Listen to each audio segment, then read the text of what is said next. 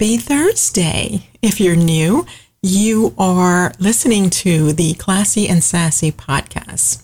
Normally, the new editions are earlier on a Thursday, so I know I'm late, but I wanted to try something a little bit new.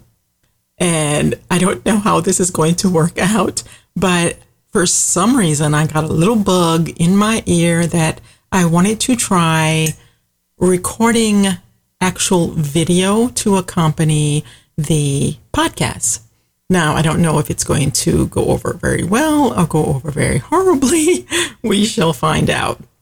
And I didn't announce this in advance because, again, it's something I want to try and just see what happens. It may work, it may not work, but let's see. Okay? Let's not talk about the fact that I'm wearing absolutely no makeup because this is one of those last minute decisions. Let's just see if it works, test it out, and then if it does, we'll move forward. If not, we'll keep the podcast just as they are with no video. If it all works out and everything is recording correctly, the video for the podcast will be available on my YouTube channel. And you can find all of those links on my website and I'll try to remember to put it in the notes for this podcast. Okay. Now let's jump right on in it. And one thing about video is I don't have to keep stopping to say the pause is because I'm drinking coffee because you already know that I can't do a podcast very well without having my coffee in my hand or do life very well. Now that I think about it. Anyway, let's jump into Married at First Sight, of course. New Orleans. Last night's episode, was it last night? Yes, I recorded it. I, I'm all over the place. Last night's episode was different and unique because it is the first episode in the show's history that they have shut down and let the cast just record themselves. And of course, this happened due to the lovely pandemic that we're all living through right now that hopefully one day we'll be able to look upon and laugh about the memories. I hope. Maybe? I don't know. Anyway, they ended up shutting down. And as you know, if you're a fan of the show, within eight weeks, normally they're having decision day. Because of the lovely pandemic, they had to shut down, which means the show ended up going over eight weeks. So they ended up surpassing what should have been decision day. So these particular couples are together longer than normal. But can you imagine the pandemic, the shutdown, the same one that had us, most of us, with stay at home orders at some point? You were stuck in the house with people you knew, hopefully. Can you imagine being stuck in the house with someone you have only known for a short amount of time? A complete stranger to you that you agreed to marry at the altar. Now, there's no escape. You're stuck during a pandemic in the house with them all the time. I think some of us want to strangle the people that we did know that we married. Yeah, love you, honey. Anyway, so you can imagine that being a stranger, that things are going very, very crazy and interesting. Um, most of them have cameras stationed on tripods all over their apartments, and they're using handhelds to continue the show and let you still get a glimpse of their decision process while there's obviously unsafe conditions so the camera crew can't be there. So, Let's jump into it. Amelia and Bennett is one of the fan favorites that we all love because they seem to be an absolutely perfect match. I know initially I was not too sure about this because I was concerned they were only matched because they were both unique and different. But it actually seems to be a perfect match as far as they're both very comfortable being who they are in their skin without caring what anyone else thinks, which works you know, for some of us, it took us a very long time to get to the place where we knew what others thought didn't matter and we were just happy. And some of us are still trying to get there. But they are doing pretty good during the pandemic, which shouldn't be a surprise. They're talking, they're still getting lots of quality time in, they're still not fighting.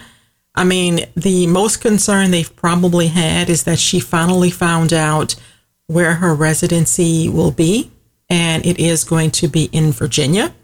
And I'm pretty sure that Bennett never really wanted to leave New Orleans.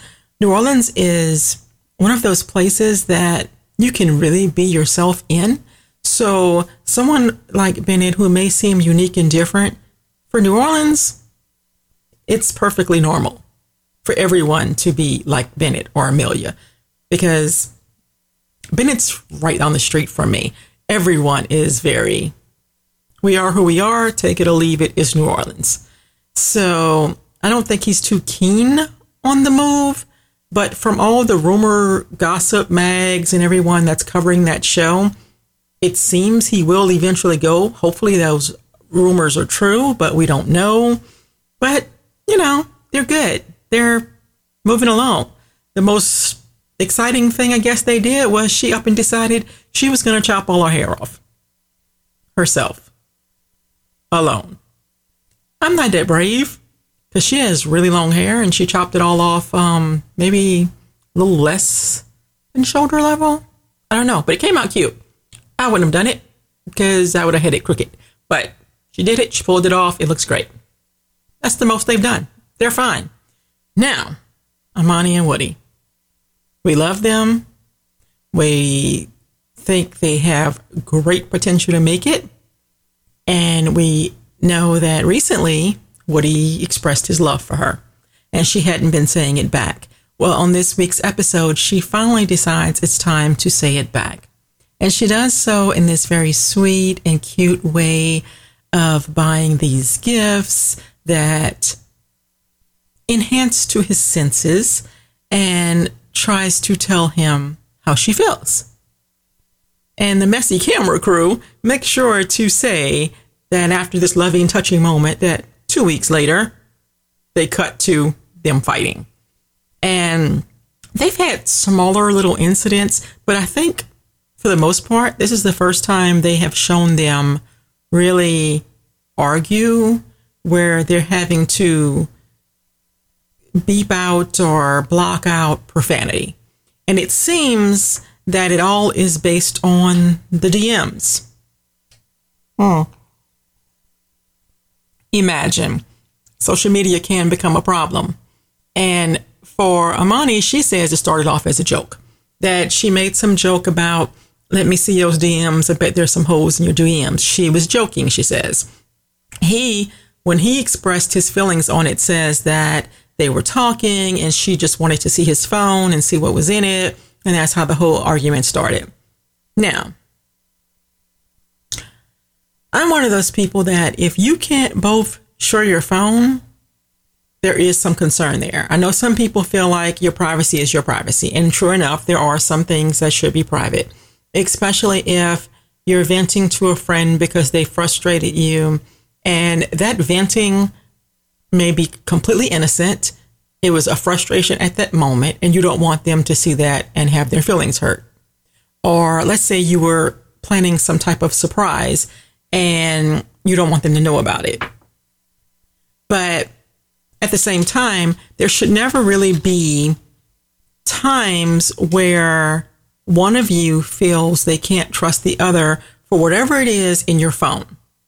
And social media has caused enough problems for people without there being things brought up based on what exactly is happening in your DMs. And I'm sure based on when this show came out and everything, I don't know how much filming happened prior to it being on TV. So I don't know if his celebrity started rising while they were still recording or not. But at the same time, I'm sure there's some insecurities when you didn't know this person prior to meeting them at the altar. So you don't really know if you can trust them fully. How many people are married to people they did know for years and they still sometimes question whether they can trust them completely? It's not an ideal situation, but it happens. So I get where she was coming from. And I do believe she was probably joking initially, but because he reacted very badly towards her request, it went left. And it's just like any other situation. If you ask your husband to see something that just came in and he acts really strange about it, your antenna's going up. And you're going to be more concerned than you were when you initially asked the question. And for most women, once we're suspicious, hmm, now we can't let it go because it's bugging us and it's just ticking in our head and we want to know. It's a curse, we know. But by the end of the show, they seem to be fine, seems to still be their normal lovey dovey self. And again, I still think they're going to make it just fine through this entire experiment. Olivia and Brett, on the other hand, not so much. I mean, you know, initially I said that I thought he was a fuck boy. I stand by that initial. But he has surprised me because I assumed, I really expected that there would be a lot of issues with the show as far as him with other women or things like that. And that hasn't been the case. I mean, other than the fact that he disappeared from his own bachelor party and we still don't know who picked him up. And that he was flirting with some of uh, Henry's friends, female. Other than that, that hasn't been the issue. Most of their fighting has been her not feeling like he takes her seriously, that he's sarcastic all the time, that he's not taking this whole experience seriously. And from one sarcastic person to the other, I kind of have to be on his side with this because I've dated people. Well, I've made it clear that sarcasm is probably not my second language, it's my first language. And if you can't deal with that, we're going to have a problem. So I can kind of feel him on the fact that his whole family told her how sarcastic he was. When they were at the altar, it was part of the jokes. When she was meeting his family, they kept telling her, he's very sarcastic. He's very. So I don't think he necessarily means harm by it. It's just his personality. And for most very sarcastic people, once you get to know us, you realize that's just who we are. But it's not a harmful thing. It's just our language. Sometimes out of self preservation, it's like how we present ourselves, but protect ourselves behind a shield, if that makes sense. So I get that, but I also get where she's coming from when she wants him to open up and she's very uncertain if he even wants to be with her. But I'm not so sure she's doing everything she needs to in this situation either, because it seems like she spends a lot of time telling him what he's doing wrong and not a whole lot of time with the two of them working towards just relaxing and having fun with each other. And some of this camera time that they're, you know, experiencing during quarantine is like him trying to introduce her to shows he likes and things like that. And she's just playing on her phone through the entire show. She doesn't even notice when he gets up and leaves the room. So those kind of things are on her end. Yes, he's sarcastic, but are you being open and the two of you trying to be affectionate with each other? Or is it to that point that you've just friend zoned each other and it's just too late? And of course, there's a pandemic so everything's different. She expresses an interest to go see her family. He tries to tell her it's not a good idea. We're in lockdown. If you're not from Louisiana, we, we were on, in lockdown for a minute. We had stay at home orders from our state. So her deciding she was leaving anyways, I guess was pretty much one of the final straws for him. Because when she came back, Brett had moved out went back to his house, like, deuces, I'm done. And she calls, I guess, one of the producers or one of the, I, I don't know if it was one of the experts, but she's all upset because she's saying that he took everything, even the food out of the pantry, and left her with nothing. Now his version is he didn't leave take the food out the pantry, he ate it. But and I'm not surprised that you left a man alone and he ate all the daggone food in the house. That's not a big surprise they're not that most that responsible about that kind of thing. And never even occurred to him, I'm sure, that I should replace some of the food before I leave because there's a pandemic. He never thought about it. But he moved out. And the experts tried to sit down and talk to both of them to see if there was any chance to fix this. And she was still trying to find a way. Whereas, as far as Brett's concerned, they just don't have enough in common. They don't have enough common ground to make this work. So he's out. And when they sat down and talked about it, that's basically what he expressed to her. He doesn't want to try to make this work. Now, I don't know if anything's going to change later in the season, but as far as he's concerned, this is over. He's done with this experiment. We shall see. I don't know.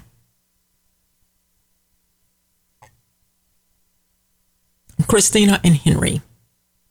Lord, I've been feeling sorry for Henry since they stuck them together. As a matter of fact, I initially thought maybe Henry should have been with Olivia because I didn't think Brett was serious, and I thought Christina was a. Yeah, I'm on video, so I won't say that. But I didn't think she was a very nice person. Is that better? Yeah. Um, Christina's. Yeah. She's sarcastic too, but she's sarcastic in a very mean way. And she also says things sometimes like she's purposely trying to be mean.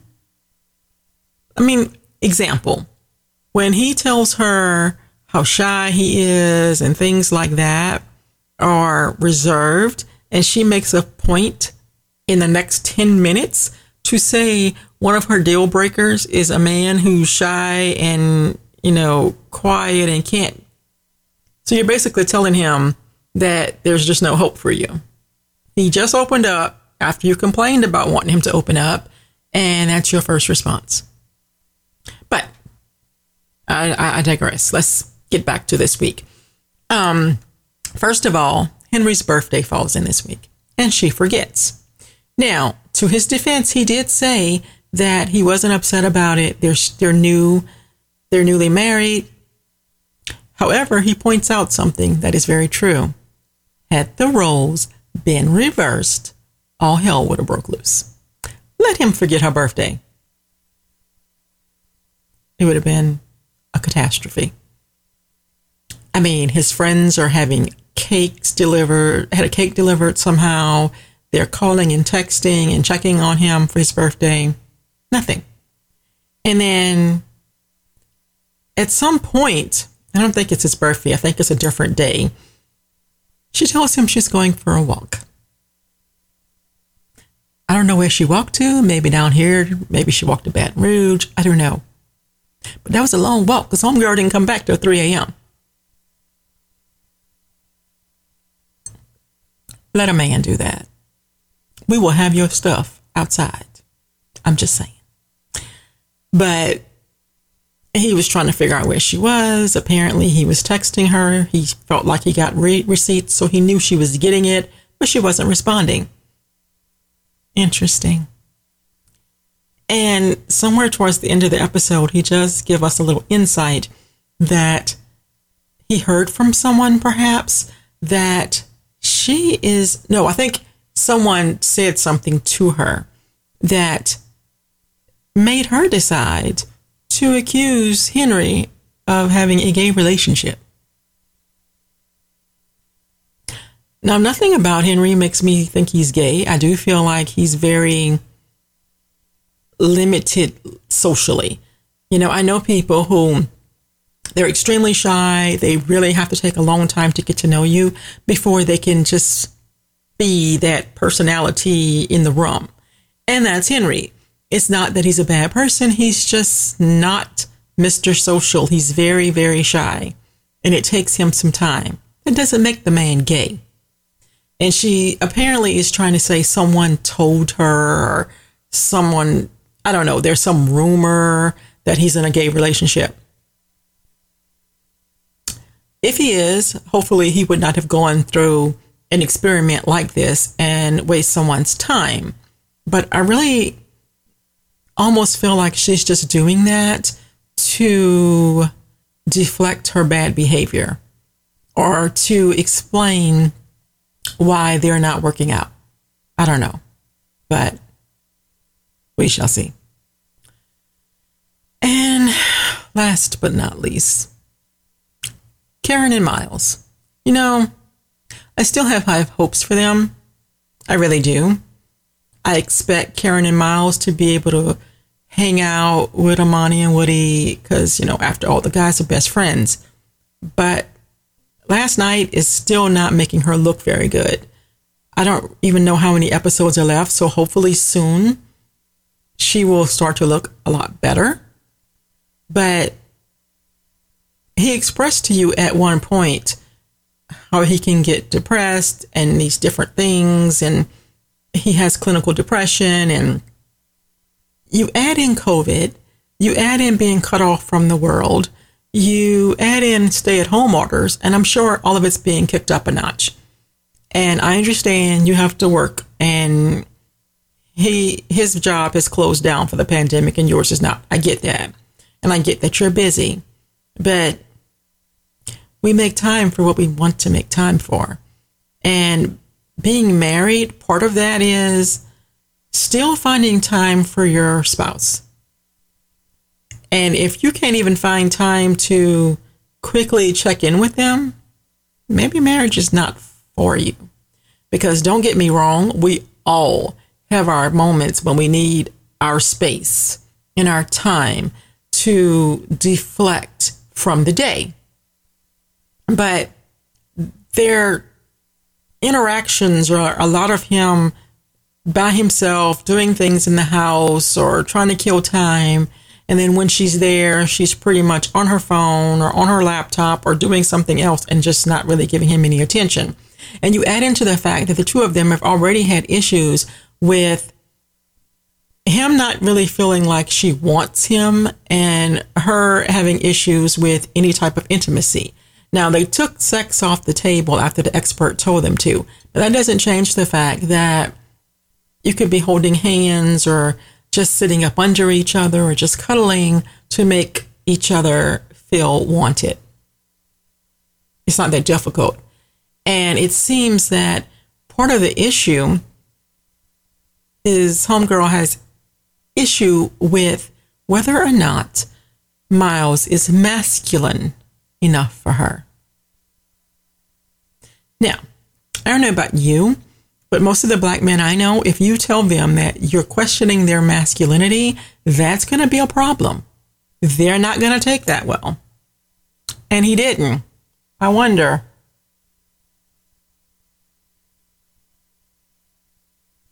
So it seems the crew tried to edit to show some of the instances that she thought were less than masculine enough, or the instances that she thought were a little bit feminine.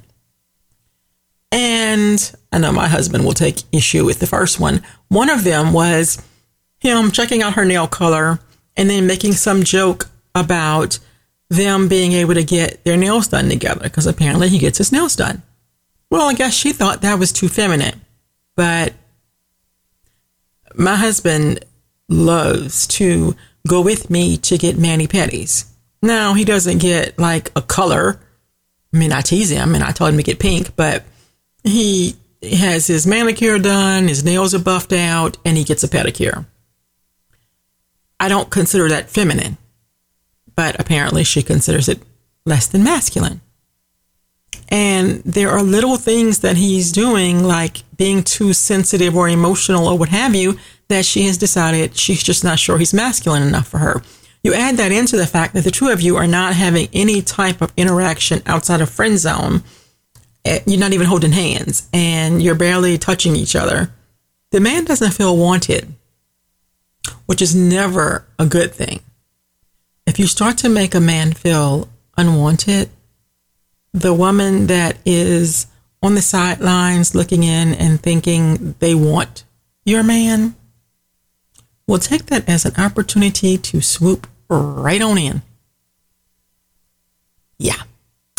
So hopefully it gets better. Hopefully they figure this whole thing out.